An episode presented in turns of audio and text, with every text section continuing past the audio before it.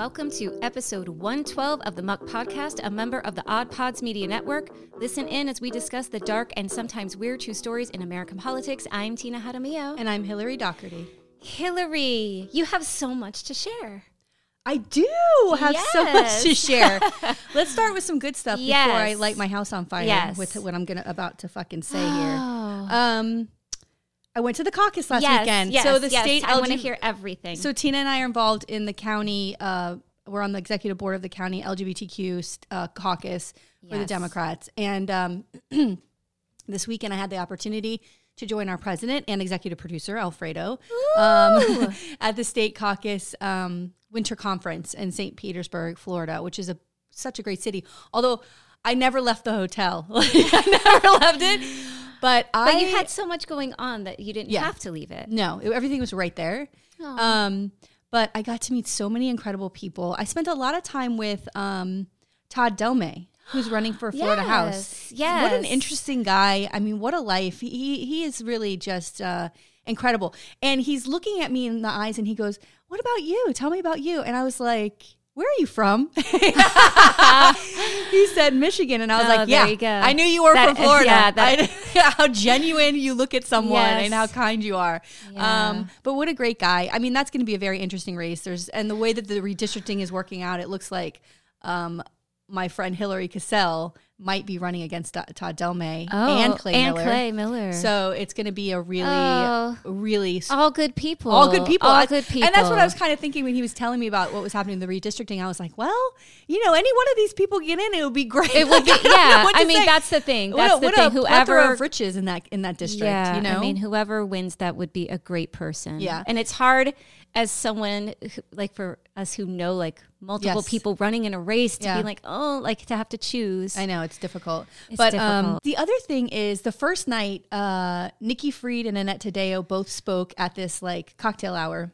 Also, the, the the mayor of St. Pete, his name's Ken Welch. She's the first uh, black mayor elected in the city of St. Pete, which, by the way, is like a super progressive city. Like, Why isn't he coming on Lil Muck? Yeah, I went up to him afterwards. I shook his hand. and I was like, "It's so nice to meet you." Blah blah blah. Whatever. Okay. Ooh, anyway, of that's course, our segue. of in. course, I see Nikki Fried, and I walk up to her, and I was like, "You know, thank you so much." Now I've met her. She doesn't remember. She Yes. meets twenty thousand people a day. I know. But I was like, "Thank you so much for running. This means so much to me. I have children who live here. Like, I'm rooting for you." I said, "We, we want you to win." we do. she gets up and gives a speech, and not and only she's amazing when she's she's, fucking such a good speaker, And she's and so- she's and she has this fire. Yeah. she has this fire. Yes, and she's and here's the thing: the difference between Annette Taddeo speak speech and and uh, Nikki Fried. And I don't want to give any tips away to the Annette Taddeo camp. I really don't. Honestly, what the fuck are you doing running? I don't get it.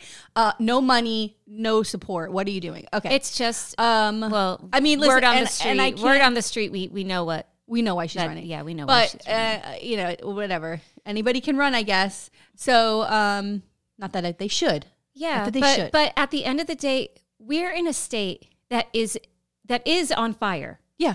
and you you have to think about what is best for the state rather than what is best for yourself. Right. So At the the difference of the between these two speeches was that Nikki Fried is incredibly positive and motivating and like, this is what I'm going to do when I'm governor. This is all these are the things that I want to change. These are the things, right? And then Annette Taddeo gets up and she's like, oh, oh, woe is me. Oh, this happened to me and this happened to me and this happened to me. Uh. And the crowd's like, oh, because we're Democrats. Yeah. And it's this backward, No. old fucking poli- No. political thing to do to Democrats where you break their hearts and they go like this to you and then they you get their vote. And Yeah. I'm well, they sorry. Tug, they Stop tug, with this they bullshit. tug on the emotional Yeah. strings. What I need is someone who I can, when I see someone speaking, like a like by the way, the next night Val Demings got up oh and basically shit all over that room. Okay, Yeah. I mean she left her fucking mark everywhere. good. Yeah, it was inspiring. And guess who spoke right before her? Charlie Crist. Charlie Crist. he was walking in the room and I was talking to Alfredo. He comes Ho walking hum. up. He comes walking up to Alfredo. I was like, "Babe," and I totally fucking dipped. Alfredo's like, and I'm like, "Nope, I am not shaking this motherfucker's hand." I, you know, he gets up there. He gets up there to speak, and I was. You could hear crickets. It was snooze fest. Uh, you know, but people there love him because that's his area. I, St. Pete I is his area. understand that. But again, Oh. but again, we are in such a desperate situation. And can the Dems get together and say, listen, guys, Yeah. why don't we? It's early on. Yeah. Why don't we really throw everything under the candidate that we know can win? You mean plan? And put a all of that money to that. and really because No. because once like primaries hit, then after that there's not a lot of time. No. You know what I mean? Where we could be utilizing so much time to getting a really great candidate elected. Yeah.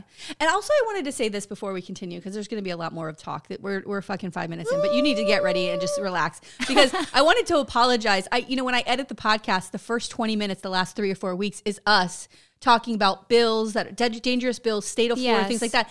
I get it if that bores you and you want to get to the story. Like if you're Yeah. going to skip ahead, skip, Skip ahead. ahead. But we are sitting in a really dangerous legislative session in Florida, and these are the things that we are pissed and, And- angry and we need to talk about. And not to mention that a lot of these bills in Florida have parallel Yes. bills happening in other you. states for those of you listening in other states. Thank and you. if they don't have it in other states, They will. and this passes, then it's going to be Yeah. possibly in your state. So when we rant about it here, it's so that you can go, oh my God, that's nuts. And so you can have your eyes open to Yes. what's happening in your state because they are ready to go. Oh yeah.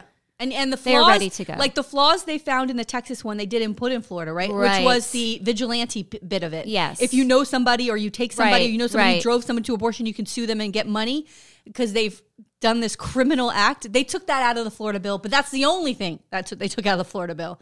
So anyway, I got to see Val Demings, and of course, I said to her. Um, I don't know if you remember, but you were on my podcast with it was two women, my friend Tina and I, and we talked about riding motorcycles together. and she goes, "Oh!" She grabbed my hand. She's like, "I remember." And I was like, Oh my God. Tina, God, I want Uh, her to win so bad. And she oh. can do it. do let me tell you. She has Here's she the problem. has the perfect background. I need She- her in a room in front of 5,000 people at a time. Yeah. She, you want to talk about motivating. I mean, I immediately got online and donated money. Like I was on my phone and she's talking because I was, I just got, we got to get Marco We Rubio have- out. If there's nobody else who needs to get out more than Marco Rubio, he's doing so many dangerous fucking things. And Right. DeSantis, so many Yeah. dangerous things. And My- he also does a lot of nothing, which is Yes. equally dangerous. yeah, that that was, that was was so. You know, there was a tweet that uh, this guy Cam, I don't know his last name. He was part of the Marjory Stoneman Douglas chil- kids that came out. Were like part of that fight. And Yes. he put a tweet out, and he was like, "It's so funny that like Marco Rubio and Rick Scott like de- made a whole press conference and declared this whole remembrance of the the Parkland Yeah. shooting, like the Marjory Stoneman Douglas Yeah. tragedy." He said, "But they," he goes, "That's nice. It's a piece of paper that's Yeah. like here's this remembrance. Nothing has but changed. you've z- done literally zero votes or any sort of was- impact that would that- stop gun violence in this country." Yeah, that's um the first thing on my little note is MSD no changes because we did this day of service. Mm. You know, we have this day of service, this day of remembrance that you know, um, I guess in the past couple of years there hasn't been school Mm-hmm. on that day, and now there's this day of service and love, Mm-hmm. and we did all these activities, and you know, all these activities are great. And my son, who is is twelve, said, "Yeah, you know." Like and, and I get it from his point of view as a kid. He's like, Will we ever have Valentine's Day like as Valentine's Day? And and I and he's like, instead, shouldn't we be learning about like gun laws so that this doesn't happen again? yeah. Wouldn't shouldn't we do that? Like and he's not wrong. No, it's pre- You it's- know, I mean, I, what I we appreciate the effort and the time. Like, I appreciate the idea behind it, but it's performative. Like, there's a lot of things like that that we do to make ourselves feel better. Right. When really, in reality, it's not doing anything it's not to help changing or change or stop oh, this and that from dad continuing. and the dad of of, Oh, of Manuel uh, Oli- uh, uh, Olivier. Or yes. Oh my God, Tina. Oliver, Oliver. It's Oliver, Yeah, right? Am I crazy? yeah. I love him. I want him on the podcast. Oh my Like, God, I, I want want him him in my pod- dining room talking to him. It's funny because of the Parkland parents, they all, you know, um, if they're still involved, they they they they are involved in a way that's different than the other Yes, person. yes. And um, Yeah. but he, his is in action. His is Yes. in in protest. He climbs this Oh, his crane is all, or whatever yes, it was. It's all It like was the in- civil disobedience. and it's he hung that banner Oh, of his son's face. Beautiful face. oh face. my god, it was incredible. It's it's he is so. It's gonna make me cry because he's Yeah. so heartbroken. yeah, And I wonder too. I mean, they're all heartbroken, Yeah. and and but like he is taking this grief and Yes. he's like putting it in everybody's face, Yeah. and he hasn't stopped. And I think you need to see that. yeah. But I I, gotta tell you, I'd be like that. I'd be on top of every fucking Oh my god, You can imagine, and you And- never and- forget who my children are. Just or my child is. Just like uh, we did that. You and you did that. The the, the mayor of Nashville. yeah, She's like, I, I just want people to say my kid's name. Like, Say my th- kid's this is like, name. do not forget. Like, I couldn't name a Sandy Hook kid. You know I what I mean? Like that was so long ago. I know, and those parents are still fighting those- too. They're still fighting, and I've said this before, but like you know, a lot of times when it's what is it going to take? Like if it didn't, like Sandy Hook, Mm. those are babies. And I still remember reading, and this is horrible and a trigger warning, but I remember reading the article because of the gun that he used on those tiny bodies. Mm. Like the damage that it did to those little babies' bodies. Like if that didn't make people say, What the hell are we doing in this country? Like I don't know what else can. Like I mean, they were like five and six. They were know. babies. I know. And these other kids were babies too. They're high school kids. They're equally babies. Please, they're. T- I tell that to my kids all the time. Oh, when I my son said this to me that when when I turn eighteen, and I was like, That's and still what? you're still a baby. Yeah, you're still a, a tiny baby. Oh my Um, god. My last thing from the conference that I'll bring up that I thought was very interesting because we had talked about it Friday night. We were up hanging out in a room with some guys, and then it, it came up Saturday during the conference, like the classes.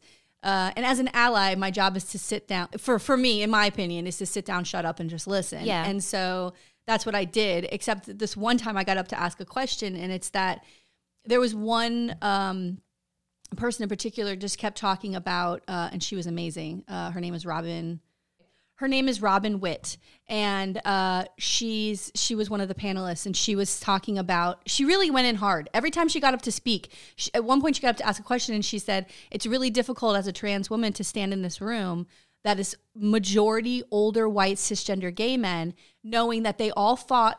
For our rights, but they left trans people behind. Mm. And I was like, damn, she fucking just dropped it. And I was like, this is what we hear all the time. Yeah. And she's like, it's hard for me to get past that. And I totally understand that. And then when she was on the panel, she brought something up like this again, like old versus young, and how the party needs to progress and move forward. And Yeah. that means passing the baton, passing over, like acknowledging these things that you did. And so I got up and said this because we had talked about it the night before. And that is that younger LGBTQ folks don't really understand how that fight was. Yeah.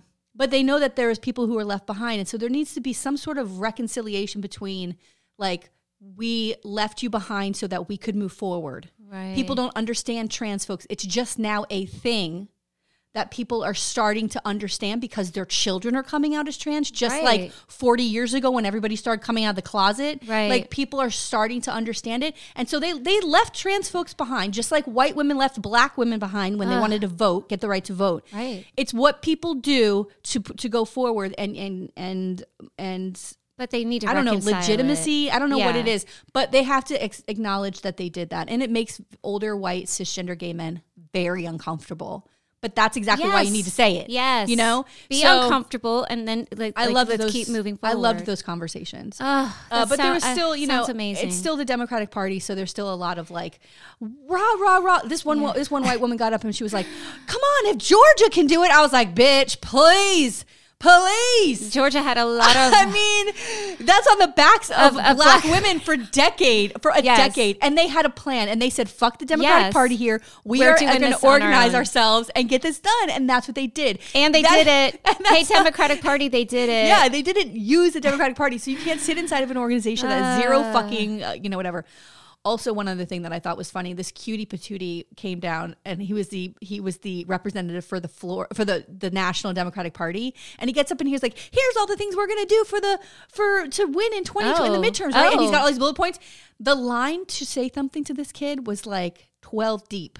And they all the people there was grievance after grievance. It was like, Oh. where's the party in Florida? Good. They're not giving us money. What the fuck? And I was like in the back room going, oh, Good, you know? good. And Oh, I- so they basically they sent read the him. lamb. They sent Oh. the lamb to slaughter. Yes, is what the I was like, Democratic this Party poor, did. cute they baby. sent the lamb to Yeah. slaughter. Oh my god, he like probably firing came back squad. traumatized. Yeah, it's like holy shit. So that was good. Um, Oh my god. the other thing I want to bring up, which is amazing, let me just put some good stuff in here. Yay. that our our friend, our guest on Little Muck, our double guest on Little Muck, Emmanuel George, had Ah. a- an absolutely fantastic week, and they in the city of Hollywood They- declared yes, they had the- February sixteenth Yes. Emmanuel George Day, and Yes, I, I I, mean- I was so fucking thrilled for him, man. I was so excited for him. it's amazing. It's he's amazing. It's amazing. Then- I can't wait to see. He, I feel like this? he's going to do so. Like what he's doing here, I can just picture him doing this like across. Oh my the god, United States. He needs to be know? national, like blown up. Yeah. Here's the other thing that I thought was amazing is in his stories that day, he was, you know, he had just gotten this award. He's- he was outside talking, and he was like, "Hey, hey, hey, it's Emmanuel George Day, blah blah blah." He's like. and you know he was just He's so, so humble and happy. He's so happy, and he said, "This is what Emmanuel George Day is." Reflect on your life. What do you Ah. want to do? What do you want to be? What are your dreams? Let's he go do some work. so blah blah blah. beautiful. I was like, Beautiful. How in the how is this person even alive in my life? How do I know this person? Like he is so fucking cool. Yes. and like so incredible. but ju- incredible. and just and we said it before, but inside and out, like Oh, such yeah. an incredible, just like the best that kind smile, of honey. soul. That smile. I know. Oh, he's a cutie. He's a cute. He's like a Daryl Campbell, another cutie patootie that you just want to be like, give me a hug. um, okay, so um, I have so three let's get crazy things. okay. So let's get Well, into two it. I'm gonna let's let's start the legislative talk with Oh, God. um with Re- repro. this tweet that I told you about from Cindy. oh, okay. I saw thought it that. was so good. Yeah. Okay, here it is. Cindy Polo, our friend, our love. yes, former, former, former, rep. representative from District 103. She writes The Florida House has come for women. The Florida House has come for the LGBTQ community. The Florida House has come for black history, voting rights, immigrant children, public education, unions. And the GOP has made it clear that it has come to destroy the Florida House. That is within without a doubt what has been happening the last few weeks in Florida, last few years really, but Yeah. the last few weeks in particular have been very disgusting, uh, dangerous, not And- necessary, not necessary. not necessary. And the treat and th- with the repro rights, and I know that you saw this tweet. Um, I saw it on Instagram first um, from I think it was playing. I don't remember who put it out, but it was the the young college girl getting like Dragged out. dragged out. Like they're not letting people speak. Mm-hmm. And I said something to, to someone in my life uh, this week, and and I and I referenced uh, DeSantis as a dictator, Mm-hmm. and this person just to try to get to me was like, "Oh, you need to check your privilege. You don't know about dictator." And I said, "Let me list all the things that this person has done." Which is similar to the list um, that you read from Cindy Polo. And the person was like, "Oh well, I'm a white male, and so I guess none of this stuff uh, happens to me. You should try it sometime." Oh, And I know, like, like this person was trying to be funny, yeah. Well, but I but gotta tell you. but it's it's it's not funny.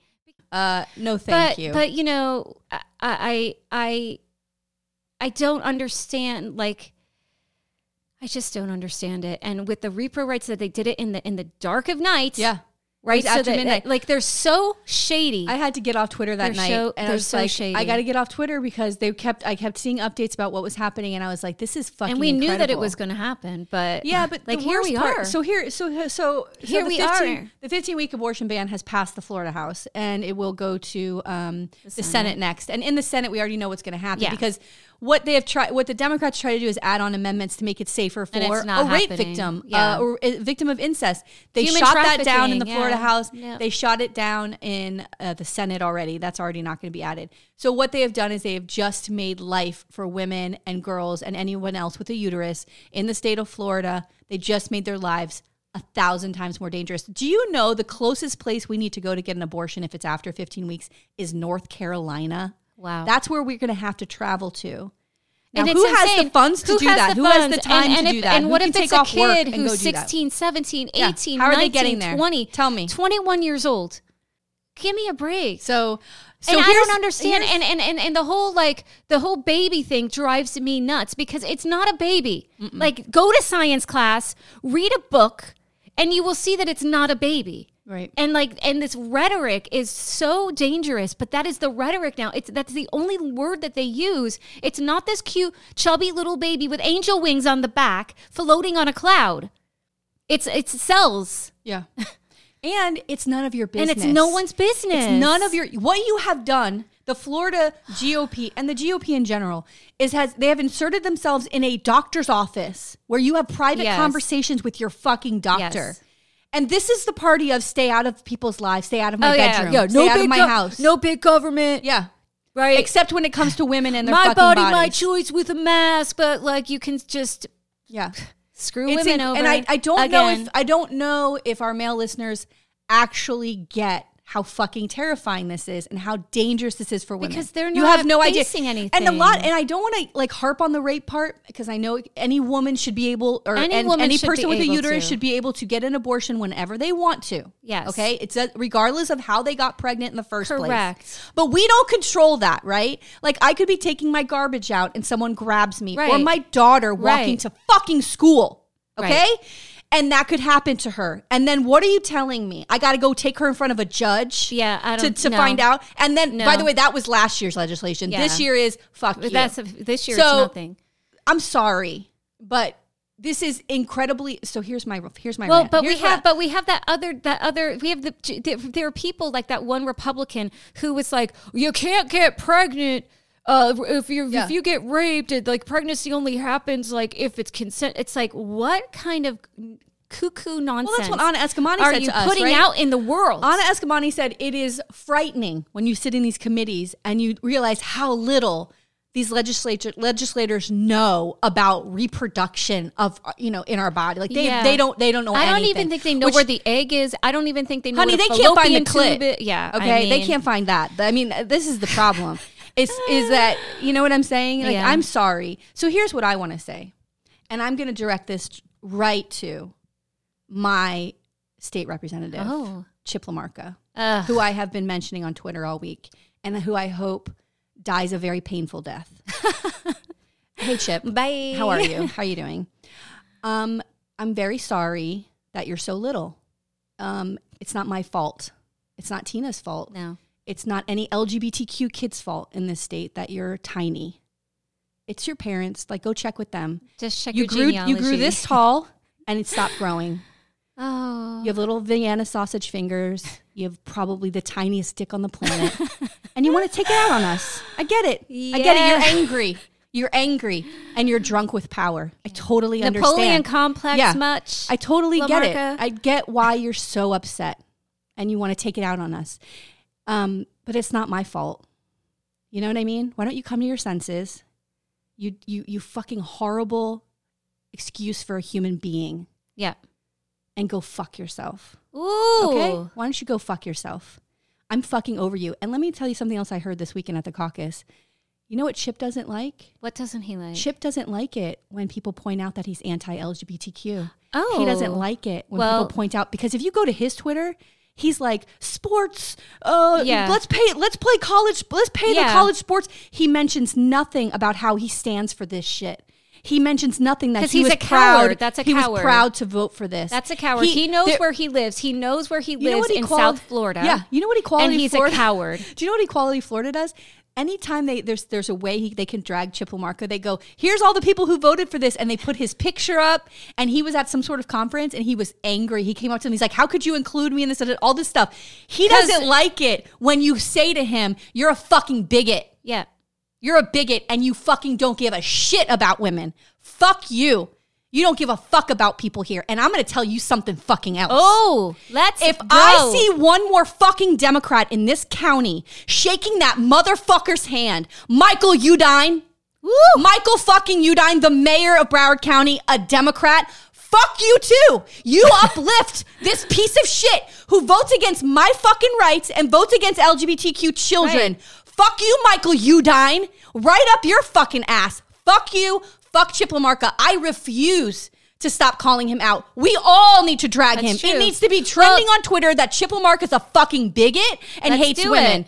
Let's Fuck do it. you. I will Ice never again They be need to quiet about this. out. They need to ice him Ice out. Ice him the fuck out Ice in him out. Broward. because there's no Do friends it. for him here. Do it. What There's are you no fucking friends. waiting for?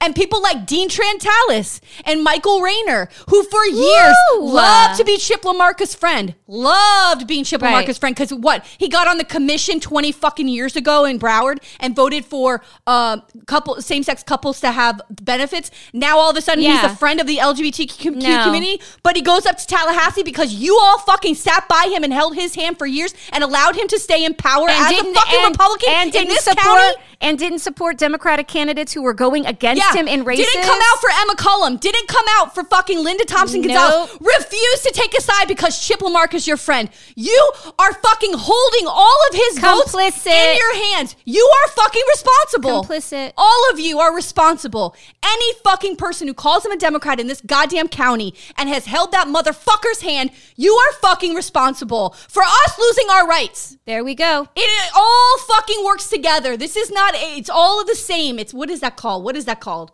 You know, it's all in the same pot. Like it's all the same thing. It's fucking years. It's decades of allowing this tiny, minuscule, tiny dick fucking midget to run around this county as if he's important. Woo! Fuck Chip LaMarca. Fuck you. Ditto. And I hope, I just, I pray to God.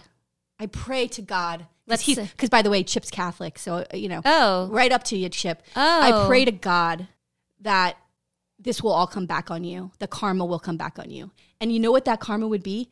He, he doesn't get reelected and no, everybody forgets who you are. Yes.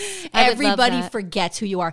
And so shit LaMarca can go fuck himself. I hope he I, I, I will I will give Please, I, w- I want him I'm giving a thousand dollars, ten thousand dollars to the fucking person who runs against this piece of shit. Woo!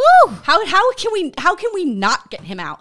I You don't what I mean? understand. But there's a lot of Democrats, and we've talked about this before, who are like, I grew up with Chip. I know Yeah, Chip. great. But guess what? We know like, him too. Be friends with, you want to be friends with Chip and go have a beer with him? Great. Don't vote for him. No. Don't vote for him because then you can't sit there and say that you are a Democrat and that you care about any of these issues if you check the box next to that man's name. It's not right. Nope. It's not right because you and the other elite, these are elite Democrats. Yeah. These aren't, Yep. you know, the middle of the road Democrats. These are Democrats with money Yep. who are friends with him. And they do and it- they don't care because their money's still protected and they're Yep. like, well, it's a local election, And- blah, blah, blah. No. These votes don't affect them. It Michael does, yeah. Udine and Dietrich House do not have uteruses, and they're not children trying to play sports in this Right. state. Also, if Dean Trantalis says anything about don't say gay, I'm gonna blast him. If he fucking says anything that this bill is harmful, I'm gonna go, well, you've you've protected Chip LaMarca. Right, and he voted So- for it. I think. I mean, you're right. What we do you have want to start me? calling people out. Fuck 'em. And I get like you want to have this like bipartisan like relationships. However, Mm. however, you as a Democrat should be supporting Democratic candidates running against this guy, and you should be able to call him out. If you're friends with someone and they're doing something shitty, you say to them, "What the hell are you doing? Yeah.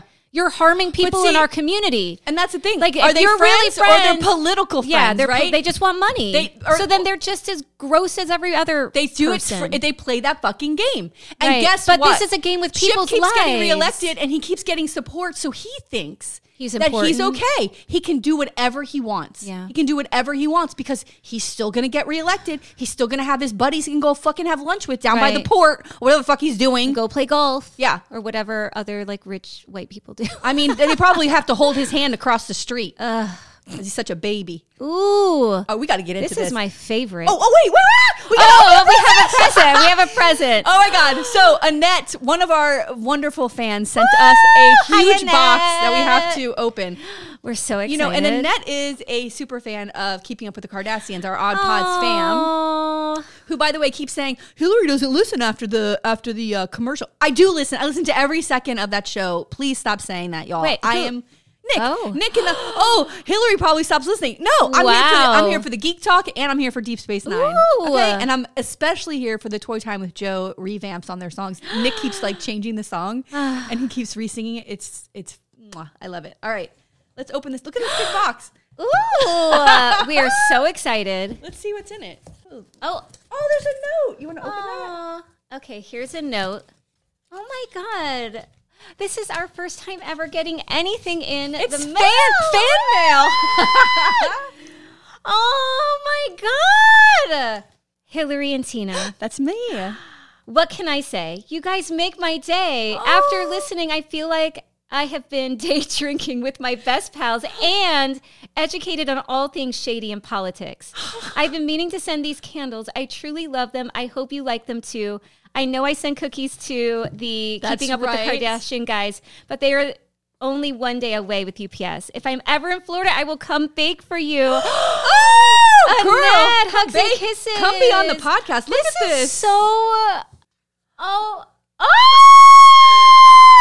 Candle, the candle's called Brains Beauty Badassery. Oh my Infused with a motherfucking Ooh, trifecta. Malicious. Oh my god, she's Look at this. This box contains pure maliciousness. I am for all of this. Me too. I'm opening up one. I'm going to open up one. but also, don't be afraid to send cookies. I There's- mean, there's, uh, a, there's a sticker. There's a sticker. There's a sticker. nice. Oh my God. This is She's a coronavirus prevention. Nothing new, morons. These are so fun. Oh, Annette, you're such a sweetheart. Thank this- you so much. I don't think anything could have made my day Yeah. more than this. oh my god, I can't wait. You know I'm lighting candles all over the all over the place. Ooh, I'm gonna. Oh, I'm gonna take a bath and have my candles going. Ooh, what? floating on that cloud, bitch. Yeah. Oh. I like to float on clouds in the weekends. Me too. Me too. All right, we listen. we We, are start. We gotta start. 31 minutes. oh shit! And our battery's gonna die. Oh, our God. battery's All gonna right, die. Okay. Let's go. Let's go. Okay. Oh my god, Tina. All right. I think I go. Yes, you do. Yes. Okay. So today, I'm gonna tell you the story of Bruce's Beach. Oh, what's this? So, after purchasing land on Manhattan Beach, California in 1912, Willa and Charles Bruce created a popular resort for local black residents. Ooh. But Ay, damn it, white people. when white neighbors complain, the city council uses eminent domain to steal their property. Holy shit. Yes. This still happens. This happened. still- in- uh, this happened down the street with the city. Oh my. God. Oh my like God. two years ago. So our story Jeff takes place in Manhattan Beach, California, which is located in southwest um, Los Angeles County. Okay. And as Nathan Masters reported for KCET, the city was established in 1897 as Potienza Townsite. I'm sorry if I'm Mm. butchering that name. Um, but the name changed in 1902, and it was named after the New York borough in Oh, Manhattan nice. because one of the developers, this guy John Merrill, was from that area, and so they called it Manhattan Beach. And I also want to note that prior to the city being established, the land belonged, like all the land here, to indigenous folks, specifically the uh, Tongva tribe. And according to the KCET article, the developer saw this area of beach as a potential for like a resort town, um, but for families. So they were pretty strict about like what they permitted there, like no booze, no bars, no saloons. You know, they had restrictions on bathing suits because it was like, you know, the early 1900s. So the other thing, because it's the early 1900s, was there was a restriction on who could move into Manhattan Beach. Okay. And specifically, blacks and other ethnic minorities were not permitted because of segregation and racism. But as KCETV noted, um, developer George Peck set aside two blocks of land on the beach side for people of color. So there's all this land, and then there's this strip of land that's like, okay, people of color can purchase land. And an article found on California beaches explained that Peck was one of the few developers who offered blacks an opportunity to buy land. And he even built a pier at that time that blacks could access to. And it was his actions that allowed black families to buy property and start building a community in Manhattan Beach. But as I was doing more research, because it sounds like, oh, wow, this guy seems um, maybe progressive for the time to even allow this. But a historian, Allison Rose Jefferson, notes that, quote, George Peck was not the white savior of the black people to allow this community to begin. It misrepresents what happened. And she believes that the Bruces really should be acknowledged as founders of Manhattan Beach just as much as Peck and, and these other people. So Right. um, she wants to make that clear, and I wanted to make sure I noted that. So in 1912, Charles and Willa Bruce were the first blacks to purchase land on Manhattan Beach, which is like super exciting. Yeah. And according to uh, Easy Readers, Charles worked on the Pacific Union Railroad, and he may have been able to spread the word about the resorts because of his work. so, Wow, like people, you know, like he's in this uh, job where he sees people and people are, you know, moving about, and he can get that. And Willa, his wife, she ran the resort. Um, she managed it all, and from what I read, these two were like the dream team. Like Mm. they, were like really established this place, and it came to represent what a free life could be for Black people. Yeah. And Willa Bruce told the LA Times at the time, wherever we have tried to buy land for a beach resort, we have been refused. But I own this land and I'm going to keep it. Damn. So she was like, they got this land and it started, it's, it's so great. So in the beginning, Willa started off like renting bathing suits. She sold drinks to beach go- uh, goers from like a little cottage.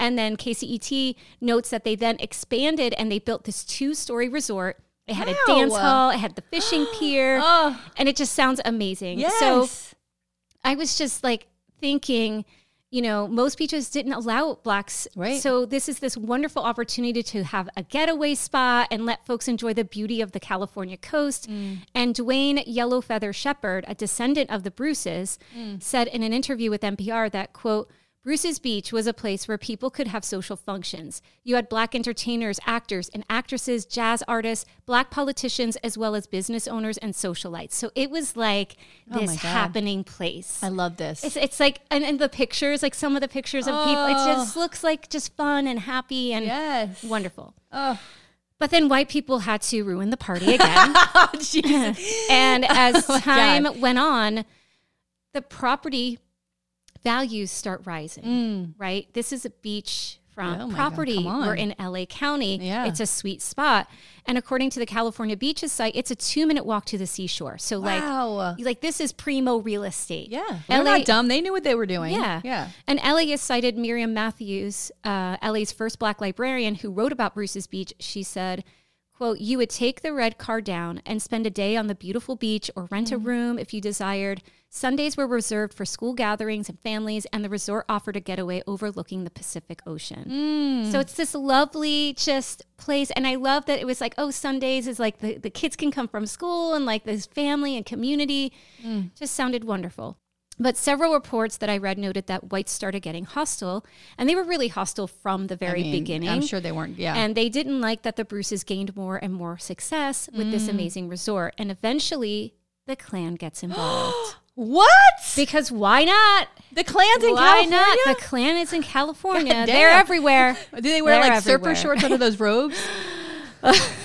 they have like Ray Bans on with yeah. those hoods, Oh my God, they're so gross. like the Beach Boys, but Yeah. hateful. Yeah, right. I mean, they've destroyed everything everywhere. So why not out west too? Jesus. And the Klan did what it always did it used intimidation tactics. And Shepard, in his interview with NPR, detailed some of those tactics. Uh, quote, they slashed tires, they burned mattresses under the porch of the resort, they tried to blow up a gas meter of one of the residents here. Dang. They had 24 7 phone campaigns and made threats against Willa and her family. And NPR also reported that they barricaded the roads and just made things challenging for the Bruces and other black families who had homes in Manhattan Beach. And NBC Los Angeles reported that the Klan would put up these uh, like fake 10 minute parking signs and then like let the air out of people's tires. Like they just were like, it was constant, you know? You know what's so- aggravation just to upset You know what's so interesting about the Klan? Does They're anybody ju- work?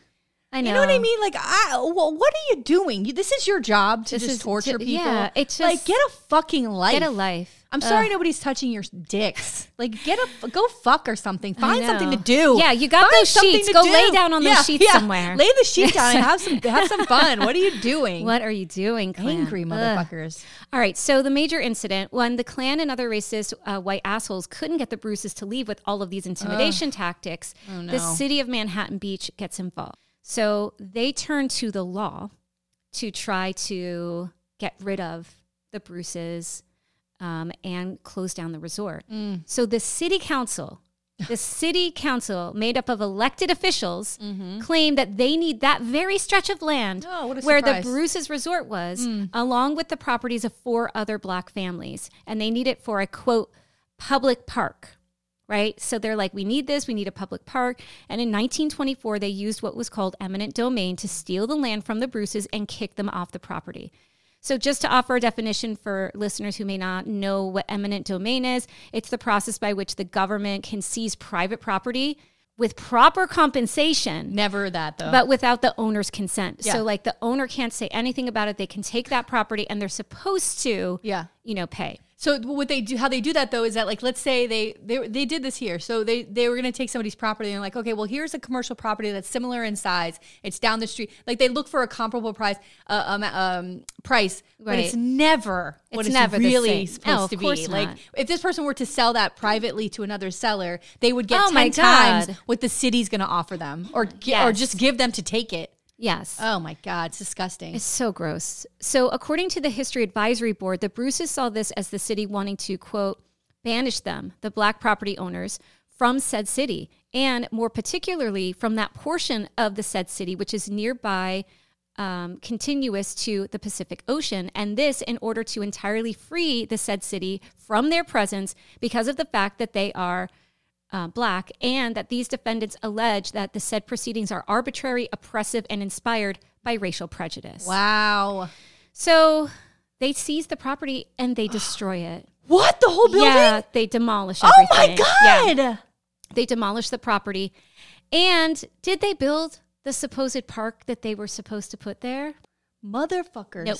Wow. In fact, uh, the land sat unused, unused and empty for decades. oh my God. for decades. Why so there's this thriving, this? wonderful community, and they demolish it and just let it sit empty because they're just disgusting people. Wow. So in 1956, 1956, they finally build the park. And according to LA County website, a bunch of land transfers happened. So that land was, um, you know, it shifted from this owner to that owner, and eventually it was acquired by LA County in 1995. So, um, and the LA uh, County Lifeguard Admin Building is now on the spot where the resort used to be. Okay. So they have a building there and it's owned by LA County. Of course, there's no charges or anything like this in this case. However, the Bruces did try to recoup some damages and they lost everything, their entire fortune because of the city. And the NPR article that I read reported that the Bruces wanted payment for the value of their property Yes. and damages. Yes. They asked for back then $120,000, which is about $1.9 million today. And the city gave them 14400 which is about $238,000, which is a huge difference. Jesus. And as of last year, in 2021, that property property was worth about $75 million. oh my God. So That's generational the, the- wealth. the intergenerational It- yeah, wealth. that's and, right. and that's the thing. Like, That family could have been a prominent family come on. and and they and, used given a lot of and had jobs. Had a you know a place like this is a Oh, this give is me a, a break. business Give in me your a break. community. Give me a break. wow. and it's it's it's it's when when people talk about how like oh we've moved past it uh, let's stop talking about all this like there are still ramifications Yeah, today yes. because of those actions Yep. in 1927 the NAACP staged a swim-in at the beach folks participating in the protests were arrested because they're like we want this beach back right Yeah. so like they tried to do that they all fought the charges and it resulted in the beach being open to all without restriction, according to the California Beaches article. So, you know, before it was, hey, this stretch of land, and then they take the land, and then it's like, oh, black people can't come here. So they do this sort of protest, and then they're like, okay, fine, blacks can use the beach as well. Intimidation kept happening up until the 1930s. Uh, folks were getting falsely arrested, crosses being burned near the homes of black residents. Because remember, what the fuck? what happened was there's this resort, there was the other property, but other families were moving in. So it's this black community, but like the Klan didn't stop. It's like, it's not enough. It's not enough that you destroyed this amazing place. Like you still have to bother people. Um, homes set on fire, more land loss, and it, it didn't stop until they ran most of the people out of Manhattan Beach. And in the early 2000s, uh, Manhattan Beach elected its first black city council member, Mitch Ward, and he fought to rename the park from Parque Culiacan back to Bruce's Beach in 2006. And the change happened as reported by LAist. So he was able to get the name changed back to Bruce's Beach. I mean, I appreciate that, but Jesus Christ! But how about some back have- money to this well, fucking here we go. I have oh, some good oh, news. Okay, So just last year in 2021, the Bruce family got their beach back. you're kidding. This so is this, I, is, this is amazing. This is amazing. Oh, so damn it, Tina. according to NPR, California um, under Governor uh, Gavin Newsom passed a law, which was Senate Bill 796, that returned the property to Bruce's descendants. Wow. And Newsom had this to say at a ceremony at Bruce's Beach. Quote, today we're making history. I'm proud to be here, not just for the descendants of the Bruce family, but for all of those families torn asunder because of racism.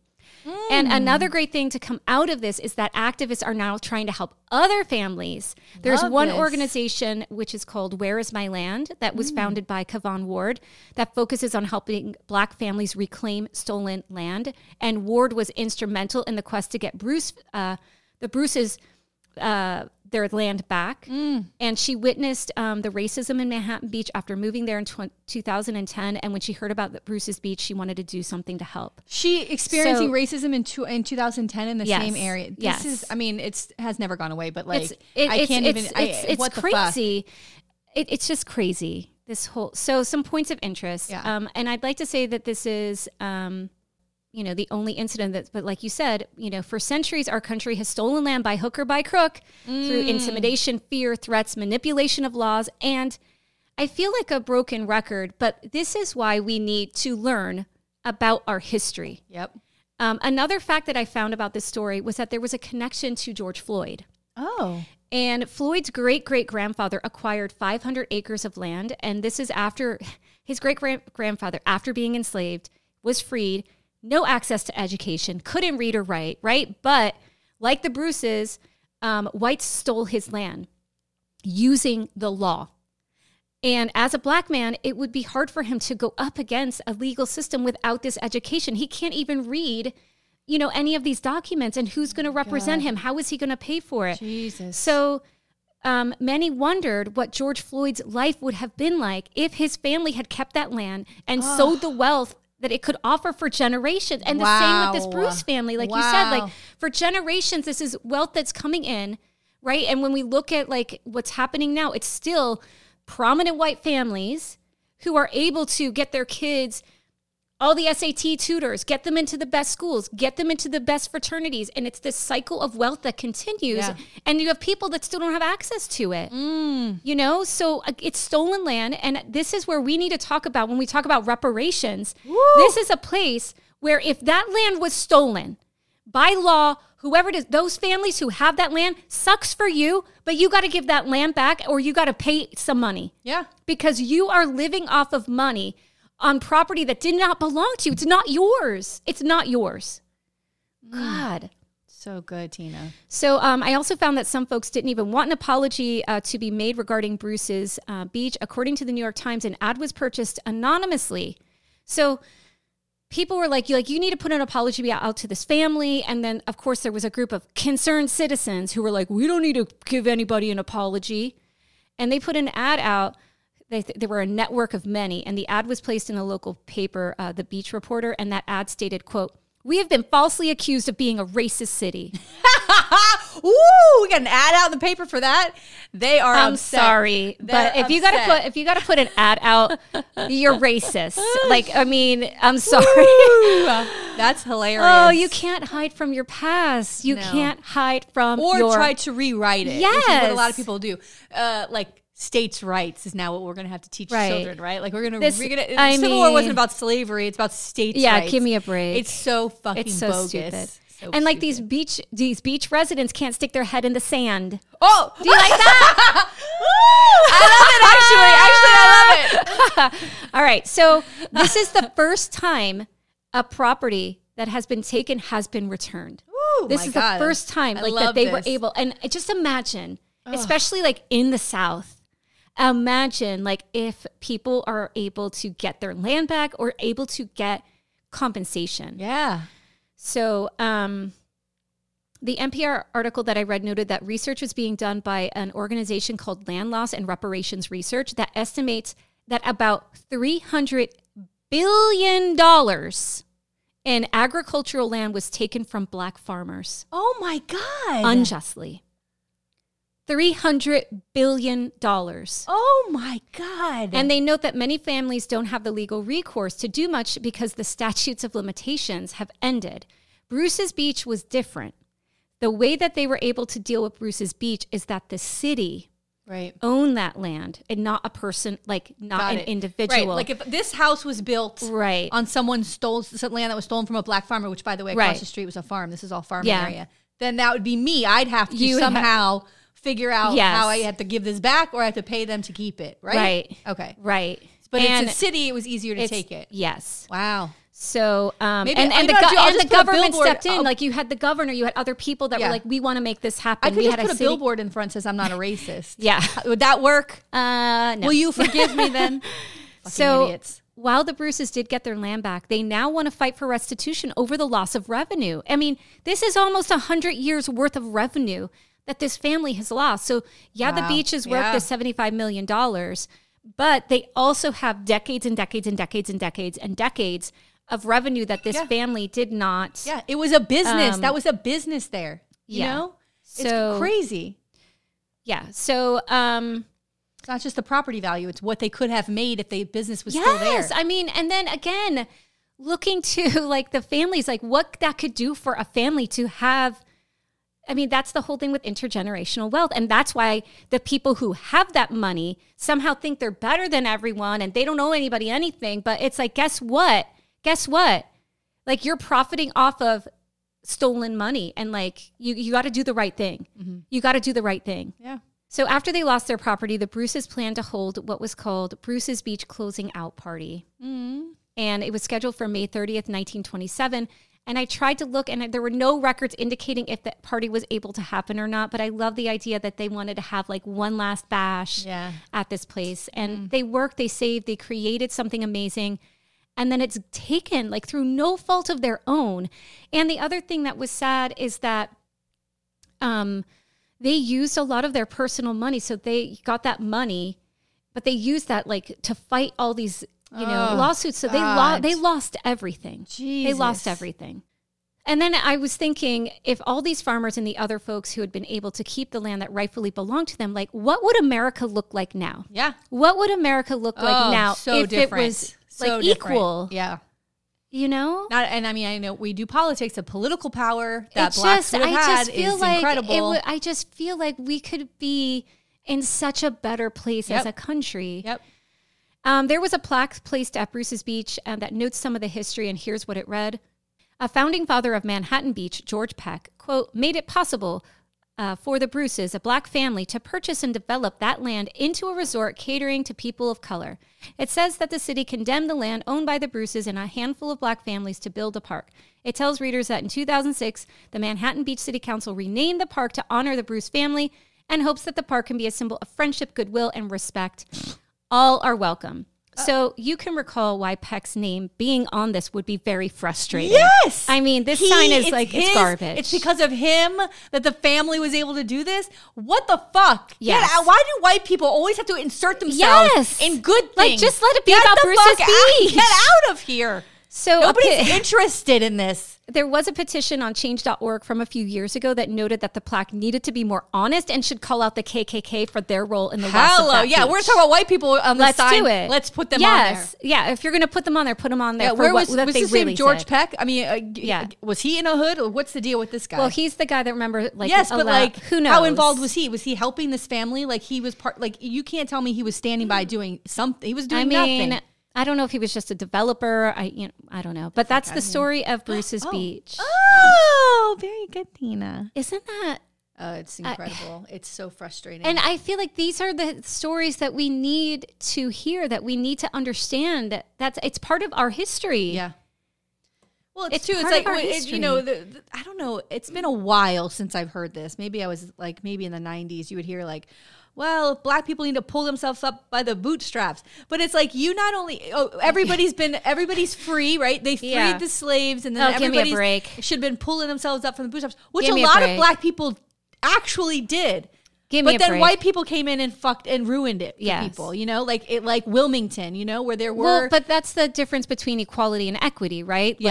Like you know, it, it's there. There's no understanding of And- and the, the loss of equity, and equity, as we know, money is an But it- important thing. Yeah, and it still occurs today.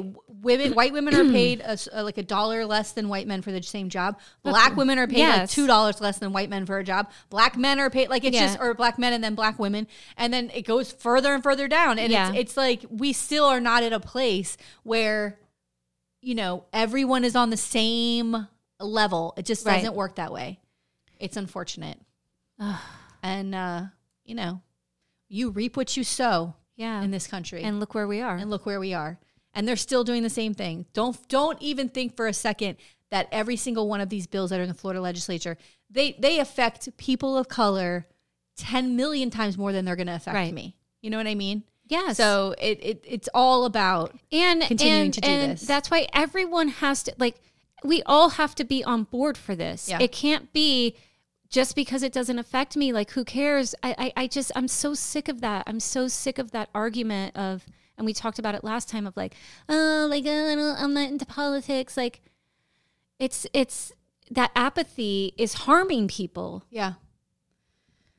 You know what's worse is like all these terrible bills pass and then people go, "Oh, I didn't know that. I didn't know that that was happening." Like, do you not read a fucking paper? I read the paper every single morning.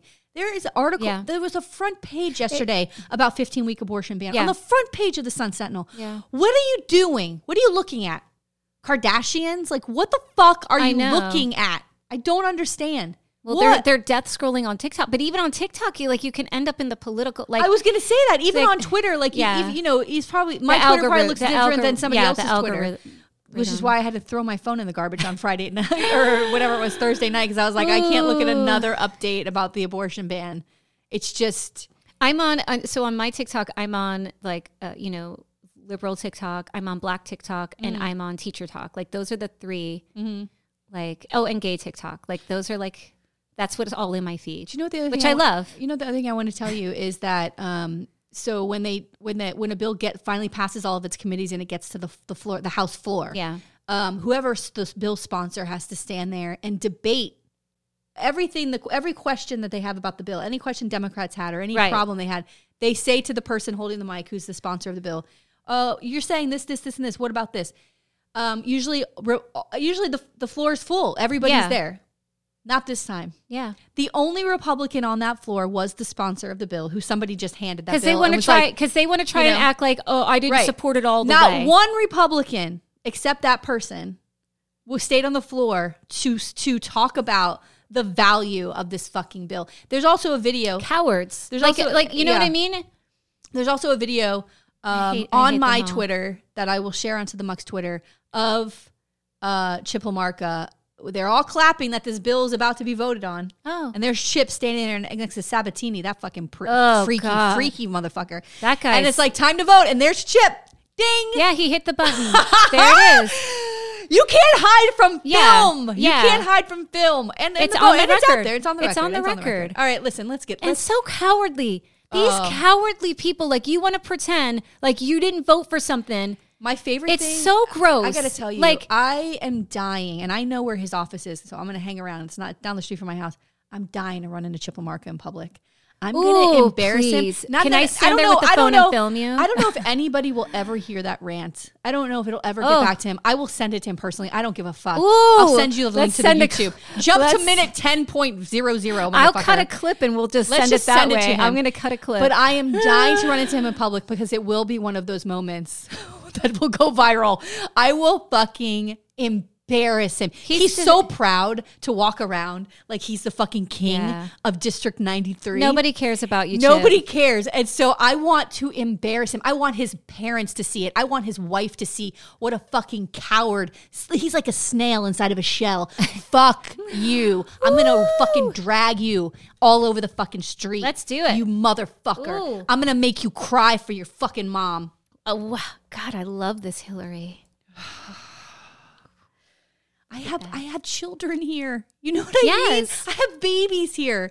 This is so fucked up what they're doing. no, no. we we are so living, fucked up. I, I can't. I, you know, we're in Florida, but oftentimes we talk a lot about like where would we go? Where can we go? Where can we go? I got. I'm getting go? out. I'm getting out. I'm telling you, we can do this on? Zoom, bitch, because I'm getting the fuck out of here. We Um, got to well, go. Can't I thought we were starting a commune? Can't Let's go. start- I'm ready to do it. Uh, well, I don't know about commune. It's got to be near civilization. well, no, no, no. It, it'll be.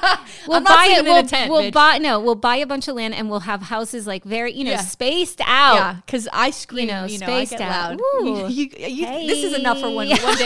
You don't need to hear it every day. But we have a good community of people we could start. Oh yeah, let's just do it. Let's just do it. Fuck it. We'll have our own school. Oh.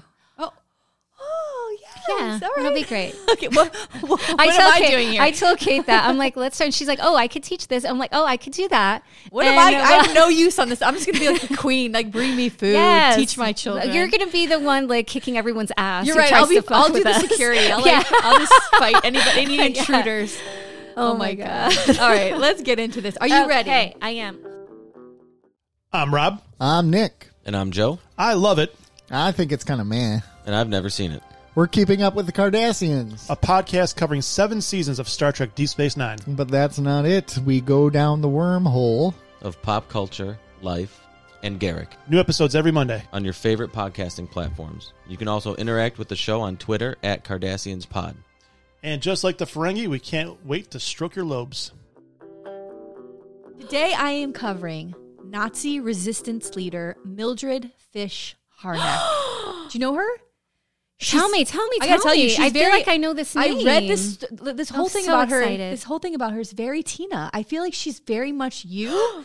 And then What? she got she was dropped into Germany, and then Nazis started rising, and she was like, ah, like she just What? became this incredible fucking underground leader I that not a lot of people know about. Oh, tell me everything. The only American woman to be sentenced to death by Hitler.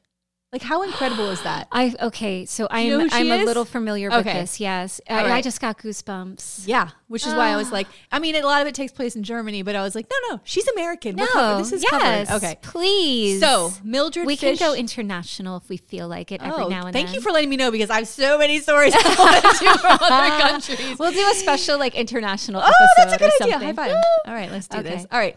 Mildred Fish was born and raised on the west side of Milwaukee, Wisconsin, to William C. Fish, who was a teacher, and Georgina Fish, which I love this last name, by the way. Yes. As a Pisces queen, and I love the fish. Okay. As a, as a young woman, she learned to speak, write, and read in German. Wow. She initially attended West Division High School after her father's death. The family then moved to Washington, D.C., and she finished her last year at Western High School.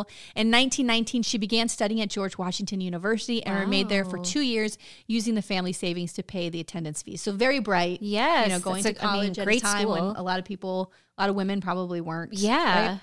In 1921, she attended the University of Wisconsin in Madison, and during her Oh. first year, she worked for the Wisconsin State Journal as a film and drama critic to support, you know, going to school and paying all Yes, the fees. I love this. She stayed at a rooming house popular with journalists and writers, and she left after facing some mild prejudice. I think it had to do with the um, being a woman.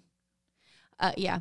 Um, but she also then changed her major from journalism to humanities and then later to English literature. Oh. In 1922, she became a staff writer for Wisconsin Literary Magazine. This is all Tina. This is Tina, Tina, Tina. On June 22nd, 1925, she was awarded a Bachelor of Arts in Humanities. And she stayed on further to um, study for her Master's of English, uh, Master's of Arts degree in English on August 16th, 1925. She got that. Yay. Um, and then 1926, she studied and worked as a lecturer on German literature at the Milwaukee State Normal School. Um, in this the same year, awesome. I know. In the same year, she met Arvid Harnack, who was a Rockefeller Fellow from Germany. Oh, okay. Oh, she met a Rockefeller. Yeah. Well, like not, a, one of fellow. Those. No, oh, like he oh, got the oh, fellowship, like oh, a, a, fellowship, like to come from Germany yes, to study yes, in America. Yes, oh, okay. Um, he had received his doctorate in law in 1924 and completed postgraduate studies in Ham- in Hamburg and the London School of Economics before receiving the Rockefeller Scholarship to study in America. And wow. after a brief love affair, they became engaged on Ooh, June 6, 1925. 26, and they wed a month later on August 7th in a ceremony at her brother's farm near the village of Brooklyn, Wisconsin. After which, Mildred used the hyphenated Fish Dash Harnack Ooh, as her married look name. Look at her hyphenating. Yeah, which was I a big love deal. Her. Yeah, which by then, by by the way, that was like yes. So go, I, I go, have, go. I have a thing here. It says letters. I meant to put this in here because I'd read this whole thing and it was like details from like he was writing letters home to, to his family in Germany of like and but it was very German. I don't know if you know. A friend of mine described Germans to me. Uh, Blake, my friend Blake, who I used to work with, that they're very much like this. Very um, you know, to the point. Yeah, everything is run. You know, very everything's no planning. flowery, Yeah, no, no, no no. And it was like.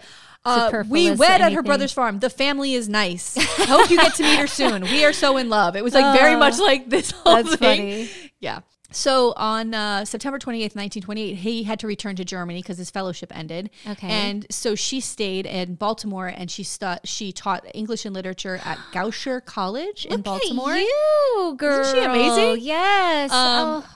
Uh, so the professor who extend, exerted the most influence over Fish Harnack at Madison was William Ellery, Ellery Leonard, who advised her when she was writing her senior thesis. And he was a nonconformist who believed in the Emersonian principle. Oh, hey. That quote, nothing at last is sacred but the integrity yes. of one's own mind. Oh, bringing up the transcendentalism. I love it. And uh, he also had an abiding love of German culture. So she was like, you know, she, Oh, this is nice. yeah, yeah, yeah. Nothing happens. They're just friends, but you know. Yeah, no, no, Yeah. I love this. So he also was very he had this very like grueling scrutiny of her that shaped her intellectual outlook, right? So she just he was just very influential on the way she thought about things. I just wish I could. I loved being in in grad school. Like I loved like the conversations Yeah. because you get into like even though it's like English lit, there's like all this theory and Yeah. philo- there's all of the. I, I love it. Yeah. like this just I just it makes But me want to like sit in a expands the way you're seminar like table and just talk about stuff. yeah, but if you're raised a certain way, right now all of a sudden your mind is being expanded to all these other ideas, which It's is amazing, incredible, and it really amazing, like influenced amazing. her. Ah. So for her, Ralph Waldo Emerson and Walt Whitman and were two of the greatest advocates of American literature, and um, she met other German students and who studied sociology and who became lifelong friends, and um, who studied here but were German, right? Yeah. Um, and she became friends with this woman, Greta uh, Lo- Lorke. And she, this woman's important because she goes on to marry Adam Kuckhoff, who was a prominent anti-Nazi resistance leader. right, so Oh, she's meeting all these people in her life that are like shaping her, but also will become important later on This when is she amazing. goes to Germany. This is amazing. Yeah. So on June 2nd, 1929, she migrates to Jena in Germany, where she spent her first year living with the Harnack family, right? Her husband, she's reunited with her husband who's over there. Yes. And she's Oh living with the family. And in the same year, she was received a grant from the German Academic Exchange Service that enabled her to start working on her doctorate on American literature at the University of Jena.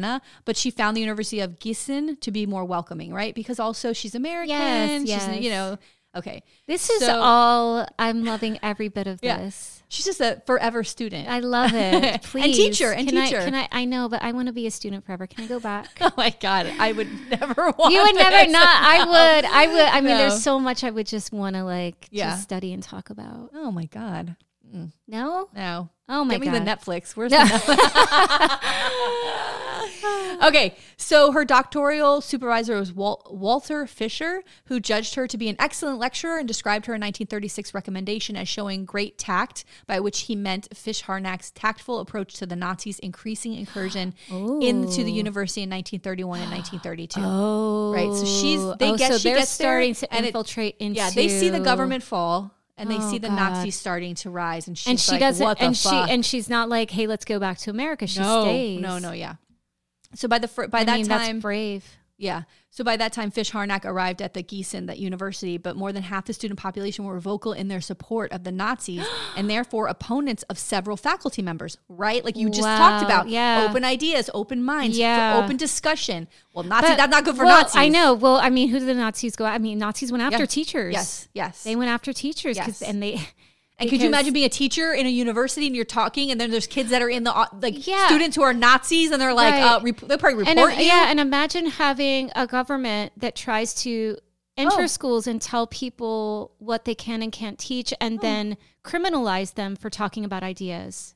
That sounds awful. I It doesn't, know. and also doesn't sound familiar at all. I mean, Amongst those under suspicion were philosophy professor Ernst von Aster, a Marxist, and economic Friedrich uh, Lenz.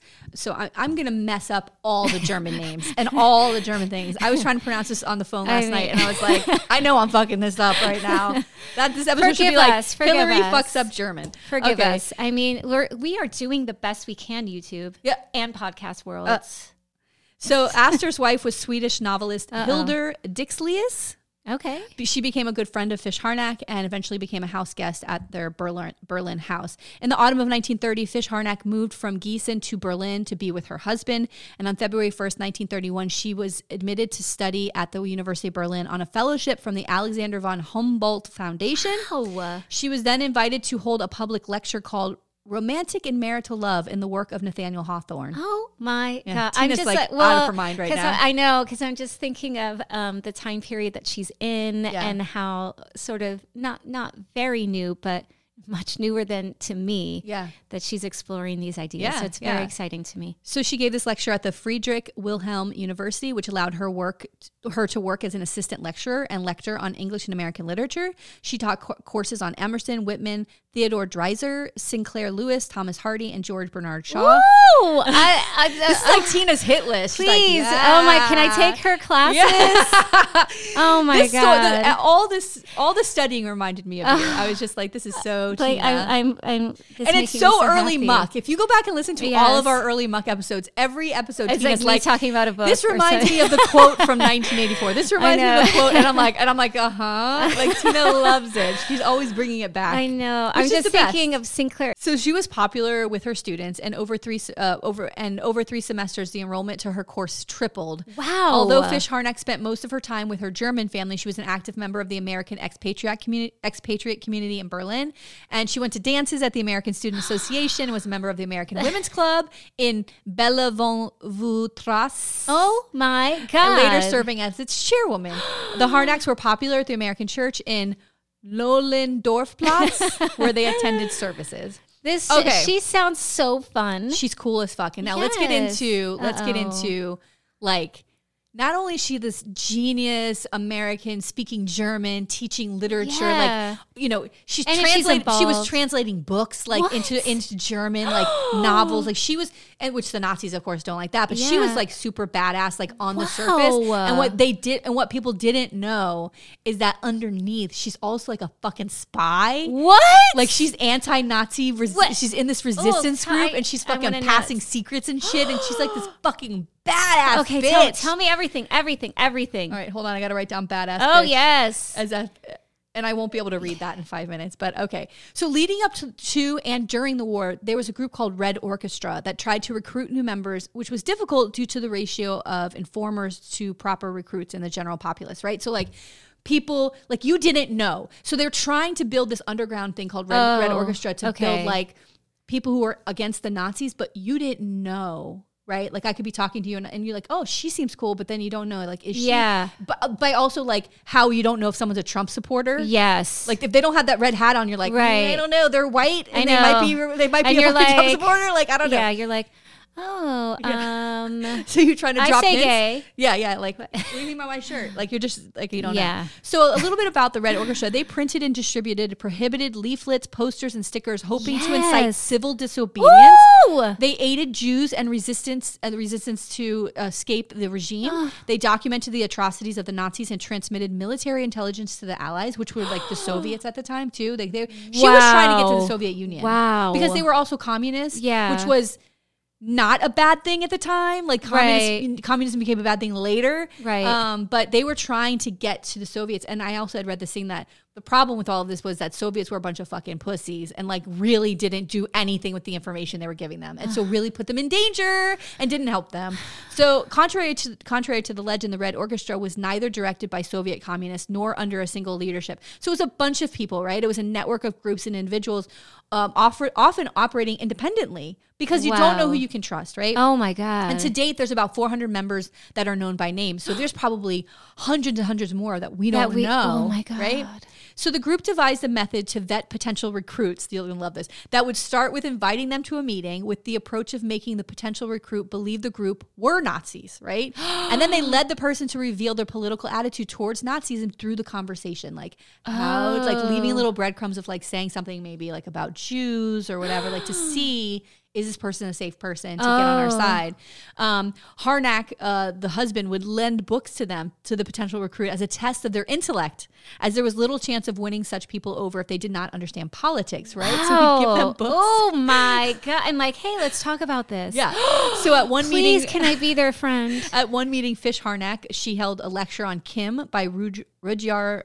I'm going to say that wrong. Rudyard Kipl- Kipling. Rud, uh, Rudyard Kipling. Rudyard Ki- Kipling to help the recruits understand colonialism, right? Like even this idea of like, can they understand like what this is? On March 3rd, 1938, William Dodd was replaced by Hugh Wilson. So William Hugh Wilson was the secretary for the um, Soviets. Uh, the secretary like that would come to Germany. So William Dodd replaces him, and they actually become friends with this person. So they're also giving him information, right? Like they're constantly giving information that they can gather to people Joining him, joining William Dodd as first secretary and monetary attache at the U.S. Embassy was Donald Heath. And in 1937, Fish Harnack met Louise Heath, Donald's wife, at the American Women's Club in Bellevue-Strasse. Okay. Um, and they became friends. So now she's got this friendship, connection and to the, the, husband embassy. becomes friend. Yeah. Okay. So they've got good, good, good, good. So when the, but when the war started, the Heaths Oh, fled to. Norway.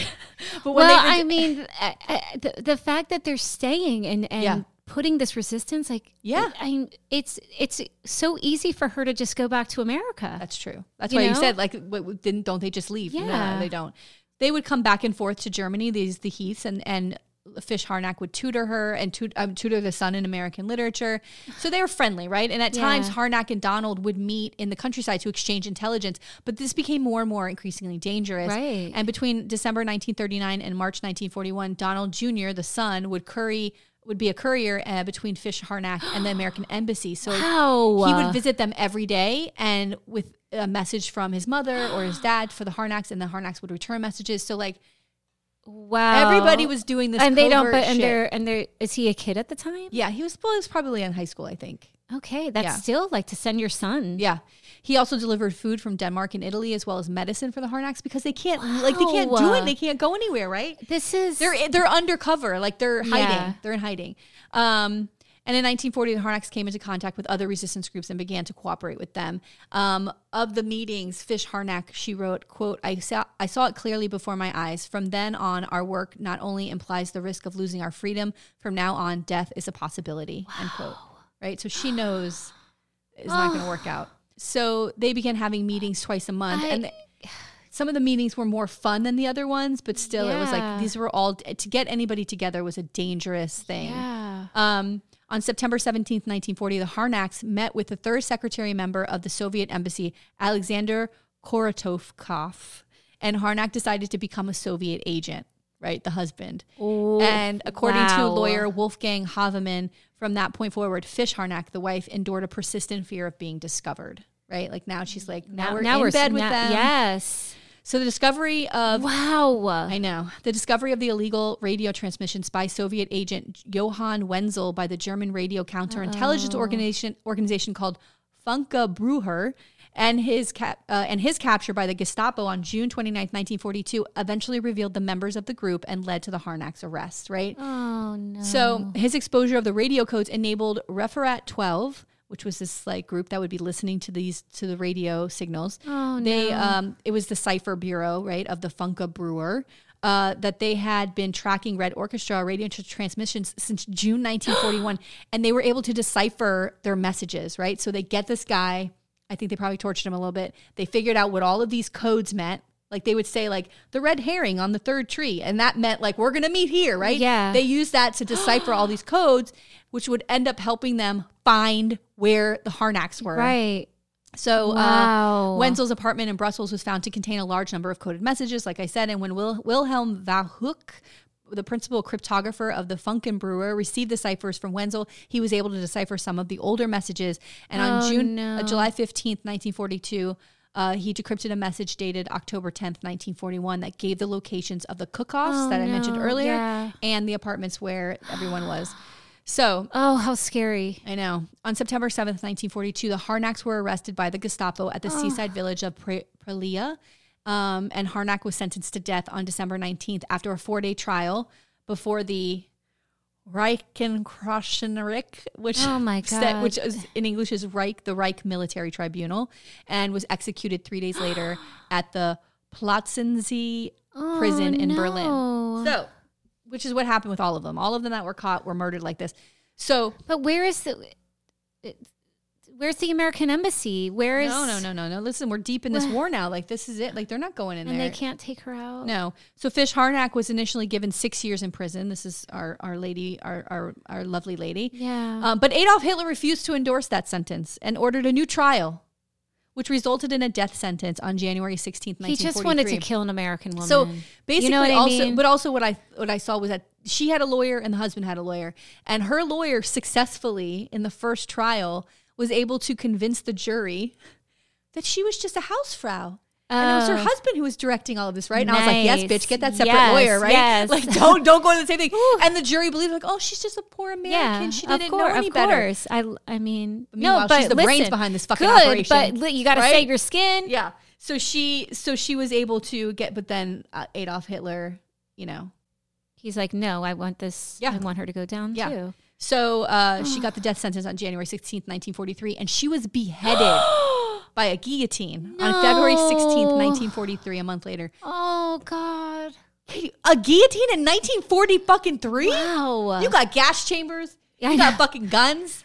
Oh, he's making an example of her. He's making it uh, that. Yeah. Yeah. so while she was imprisoned, Fish Harnack My transla- God. yeah, she Um, I, translated the- I mean, the, I, I just the, uh, the fear, the fear. Yes, yes. Oh, oh my God! I know.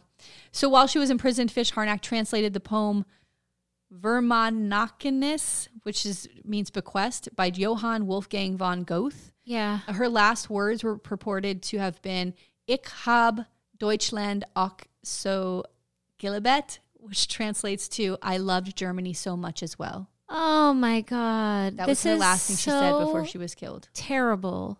She was the only American woman executed on the direct orders of Adolf Hitler.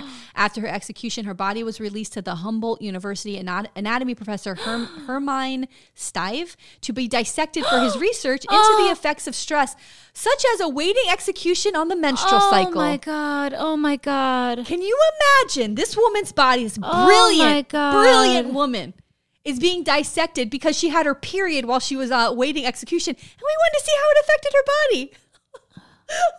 women, women, our bodies are fucking Oh nothing. God. Our bodies are nothing to these motherfuckers. Well, they did, and th- but you know that they, they did all of that. They did that was their whole thing of like just dissecting, dissecting, was di- all- like all that research. Yes. The cuckoo, the Yeah. cuckoo. Yeah. Oh, they are fucking insane. Oh So after he finished, he gave what was left to of her body to a friend of hers who had the remains buried in Berlin's Oh Zehlendorf Cemetery. She's the only member of the Berlin Berlin-based anti-fascist whose burial site is actually known. When Leiser learned of the execu- execution, she wrote the unfinished poem, quote, to and from the guillotine in remembrance Oh my of her friend. God! So a little bit of aftermath. I mean, you know, Like she, what? Where I, I feel like the, the the U.S. didn't have anything to say. Yeah, so let's talk about that. The United States government for decades concealed from the public Harnack's story because of her communist sympathies. oh, c- give me a break. right, because like right after this, this this whole No, we the- fucking we have the Red Cold Scare, War. Yeah, we have the right? Cold War, and every blah, blah, blah, anti-communist, but like yes. if communism became this thing, and it's like we can't have a hero who was a communist, right? God forbid. Um, the counterintelligence corps of the U.S. Army acknowledged her work, leading to a large group secretly fighting the Nazi regime, but concluded that she deserved her punishment, considering her execution was justified. That's from the U.S. government. Yeah. The U.S. government Yes. said that Adolf Hitler was justified in killing an American during the war. because she was a spy. Oh, Like- like what they tried her for. No, I'm sorry. The cenotaph. So here's some things where she's been recognized. Oh my Uh, God. A cenotaph, which is when I looked it up, is basically a large um, statue. Uh, that has her name on it. For the Harnacks, it stands in the cemetery where she's buried. A Mildred Fish Harnack Day is observed by schools in the U.S. state of Wisconsin. Oh well, that's good. In 2006, a street in Berlin's Friedrichshain neighborhood was renamed Mildred Harnack Street. Mildred's alma mater, the University of Wisconsin Madison, hosts the annual Mildred Fish Harnack Human Rights and Democracy Lecture in her memory, which was established in 1994. That's incredible. This is me. making that's, me cry. That's going to make me cry. Um, because this woman would be the first one in line to fucking be up there talking, right? Like this is like her bag. Like Oh that's something she would have loved.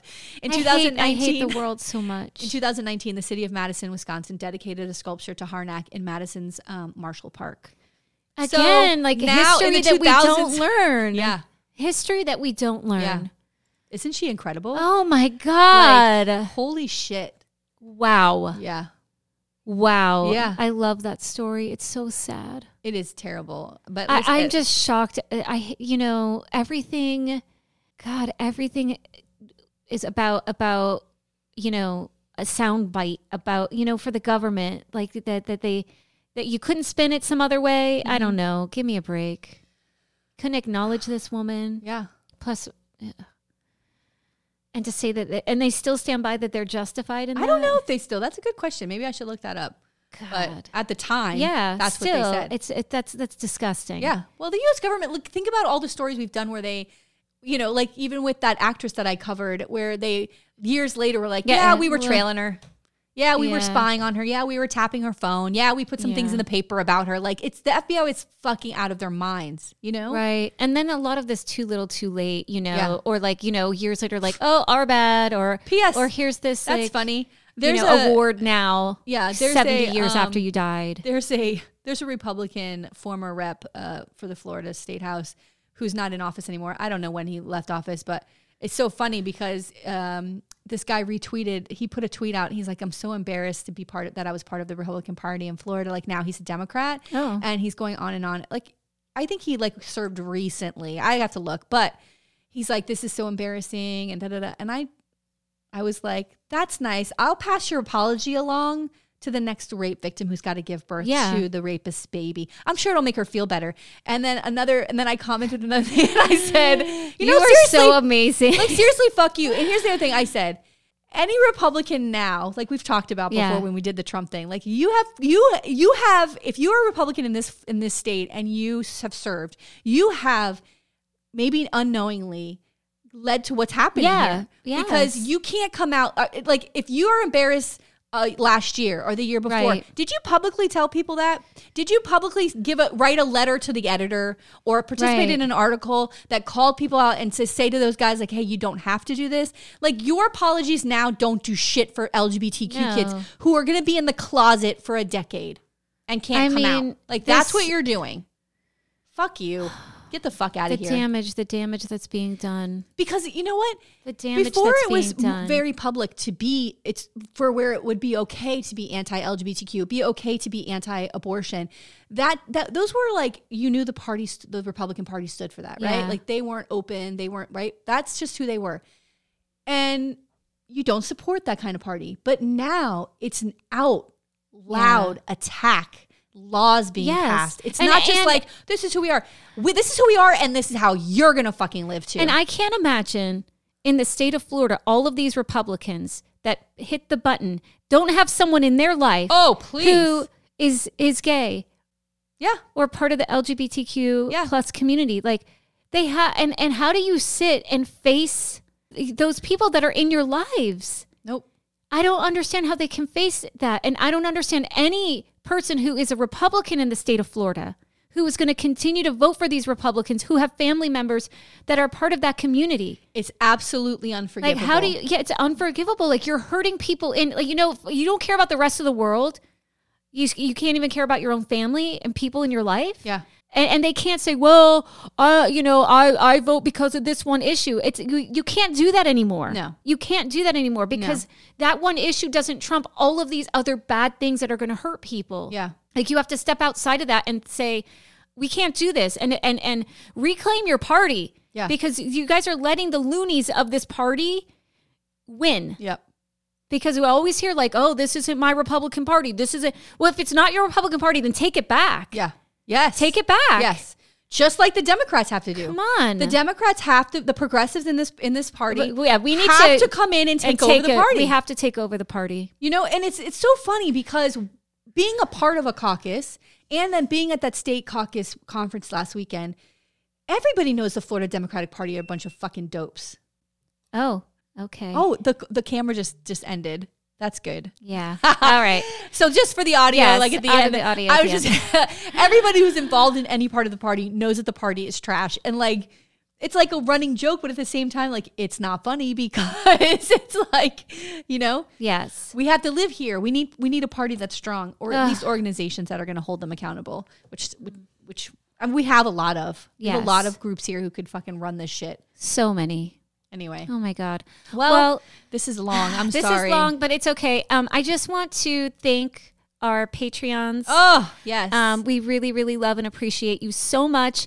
Um, and we would really love if you could give us uh, a five star review Yes, on uh, Apple or uh, wherever you listen. It really, really helps us. And if you can write reviews, we really need that support from you guys. So if you love the pod, please help us out if you can. Yes, and share our stories, Yes. share our posts, Share, share, share, share share, the, share. the YouTube Yes. whatever whoever's watching this trash go Yes. wa- go put that on oh i've got my oh yes so I, I went to that conference and i said to nick you know tina's got a shirt that says it's okay to say gay on it i said what the hell and she was like what do you want i said medium and so she brought me the uh, it's okay to say trans which is what i'm wearing and it's okay to say gay she brought me that shirt too and um uh you know I don't care if I work for any other organization uh, in this state or do any other work after this, but my work in the LGBTQ community as an ally is something that I'm incredibly proud of. I'm so like just to sit next to you on this board, the work that we do is incredibly important. Yes. And uh, more than anything, like Michele Rayner was yelling, uh, Rep Rayner was yelling at this conference this weekend. This is about the babies.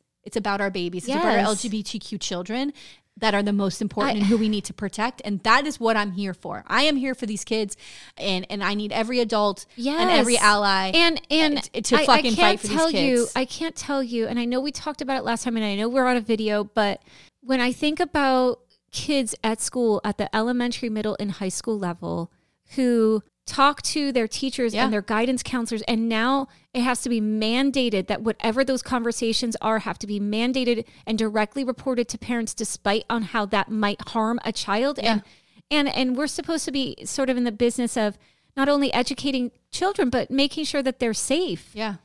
I, I just don't understand how I just don't understand how how anyone would want to harm kids.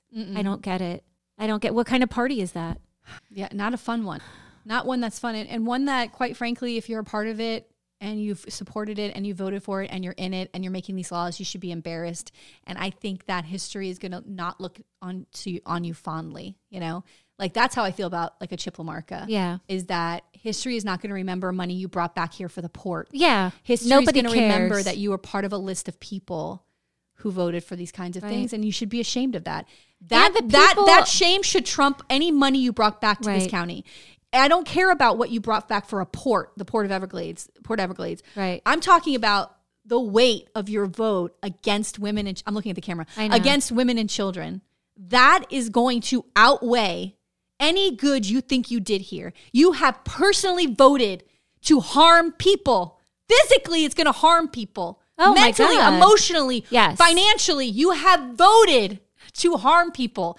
You will get nothing in return. Nothing in return that will be worth that. Nothing. You can't point to a fucking anything. Not, Right. not getting athletes paid. No, but literally Nobody nobody, cares. fucking cares about that. Yeah. Literally I nobody mean- fucking cares about that except the athletes. But by the way, Well- they should have been getting paid anyway. There should be a law for that. Let these motherfuckers get paid. Great. Why is that the most important issue to you? You live Yes. in Broward County and you Please. are voting against LGBTQ community and women's rights. Fucking shame. Shame on you every day you open your eyes and you you say good morning to your wife and kiss her and that and that little dog you like to show pictures of. All of that. Your dog is ashamed to, to be walking around Light, Lighthouse Point with you. Okay? Oh that dog doesn't care. I hope the dog shits on your face in the morning. I hope you step on shit the second you put your foot down. Oh my god, I love this Like so seriously, much. go fuck yourself. Shame, Ooh. shame, shame, shame on you. and shame again to everyone who voted for you. Absolutely. Because guess You're all what? gonna get it. He's he didn't get there by himself. Nope. He didn't get there by himself. The people of this of his district put him there. yep. And a lot of them were Democrats. So you guys hold a lot. You have to you have to own what you've done. Yeah. And if any of you are crying or crowing about this bill and you know that you voted for him, whether it was the the election before that or the election before that, you are responsible. And also, if you don't live here and you don't live in Broward, you live in wherever Michigan, Ohio, California, Virginia, all these Yes. great places where you get so many I downloads. know. Also, Hi. Germany. By the way, we get a lot of Germany We have downloads. a lot of Germany. I, I my apology again for my horrible German. But um, anywhere you are, look at who your rep is. Do me a favor because those people who are, are your house reps or your house your Yeah. state senators, They're they making go on and they go on to U.S. Congress seats. So like, pay attention to who is there and who you're seeing and who you're electing because these things are important. It's the future of our children and the future of our of our fucking democracy. So do me a favor, check it out. All right, Tina, I gotta go. All right. I gotta. I'm supposed to be in a meeting in eight minutes. God oh, damn it. Well, okay. Oh. Me too. Bye. If you want to see any photos or take a deeper dive into our stories, please follow the episode notes on our blog at themuckpodcast.fireside.fm. And be sure to follow us on Instagram and Facebook at The Muck Podcast. To support the Muck Podcast, please visit our Patreon page. We have three levels of support and different goodies for each level Muckraker, Policy Wonk, or Bleeding Heart. We can't do this without you.